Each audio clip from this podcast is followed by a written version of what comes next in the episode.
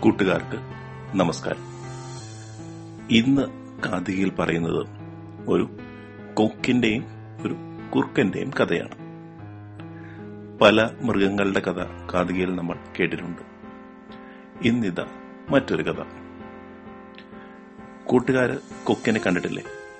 വയലിലിരിക്കുന്ന കൊക്കിനെ അല്ലെങ്കിൽ പടങ്ങളില്ലെങ്കിലും ചില കൂട്ടുകാർ കൊക്കിനെ കണ്ടു കാണും. നല്ല നീണ്ട ചുണ്ടുള്ള ഒരു പക്ഷിയാണ് കൊക്ക്. കുറുക്കനാണെങ്കിലോ നമ്മൾ വഴിയിൽ കാണുന്ന അല്ല നമ്മുടെ വീട്ടുകളിലുള്ള പട്ടികളെ പോലെ ഇരിക്കുന്ന ഒരു മൃഗമാണ്. ഇവർ തമ്മിൽ അങ്ങനെ കൂട്ടുകാരായി. ഒരു ദിവസം കുറുക്കൻ കൊക്കിനെ തന്റെ വീട്ടിലേക്ക് ഭക്ഷണം കഴിക്കാൻ ക്ഷണിച്ചു. കൊക്ക് സന്തോഷത്തോടെ സ്വീകരിച്ചു.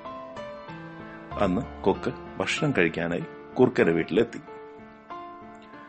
കുറുക്കൻ എന്ത് ചെയ്തു? ഭക്ഷണം രണ്ടും രണ്ട് പ്ലേറ്റിലായി വിളമ്പി വെച്ചു. കൊക്കിന് അത് തിന്നാൻ വളരെ ബുദ്ധിമുട്ടായിരുന്നു. കൊക്കിന്റെ നീണ്ട ചുണ്ടല്ലേ? ആ പ്ലേറ്റ് നിറച്ചാണെങ്കിൽ ചോറുമായിരുന്നു. ആ ചോറ് പെറുക്കി പെറുക്കി നുള്ളി നുള്ളി തിന്നാൻ വളരെ ബുദ്ധിമുട്ടി കൊക്ക്. കൊക്കിന് ദേഷ്യം വന്നു. കൊക്ക് ഒന്നും മിണ്ടാതെ അവിടുന്ന് ഇറങ്ങിപ്പോയി.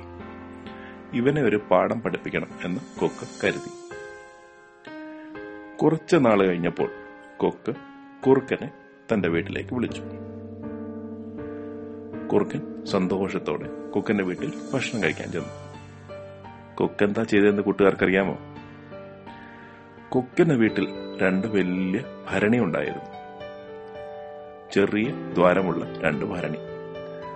കുക്ക് കുറുക്കൻ വന്നപ്പോൾ ഭക്ഷണം മുഴുവനും ആ കുക്ക് പറഞ്ഞു വാ കുറുക്ക നമുക്ക് കഴിക്കാം. ഭക്ഷണം കഴിക്കാൻ തുടങ്ങിയപ്പോൾ കൊക്ക് തന്റെ നീണ്ട ചുണ്ട് ഭരണിക്കകത്തേക്ക് ഇട്ട് കഴിക്കാൻ തുടങ്ങി. കുറുക്കനാണെങ്കിൽ അതിനകത്തേക്ക് കൈയിടാനും ബുദ്ധിമുട്ടായി. കുറുക്കന് ദേഷ്യം വന്നു. കുറുക്കനും അവിടുന്ന് ഇറങ്ങിപ്പോയി. ഇങ്ങനെയാണോ രണ്ട് കൂട്ടുകാർ വേണ്ടത്? കൊക്ക് കുറുക്കനെ ബുദ്ധിമുട്ടിച്ചു. കുറുക്കൻ കൊക്കിനെ ബുദ്ധിമുട്ടിച്ചു.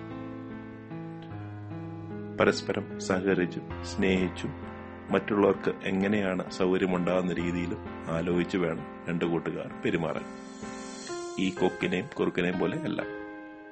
കൂട്ടുകാർ അങ്ങനെ ചെയ്യുമെന്ന് കാതിക പ്രതീക്ഷിക്കുന്നു. മറ്റൊരു കഥയുമായി കാതിക നാളെ വീണ്ടും. നന്ദി നമസ്കാരം.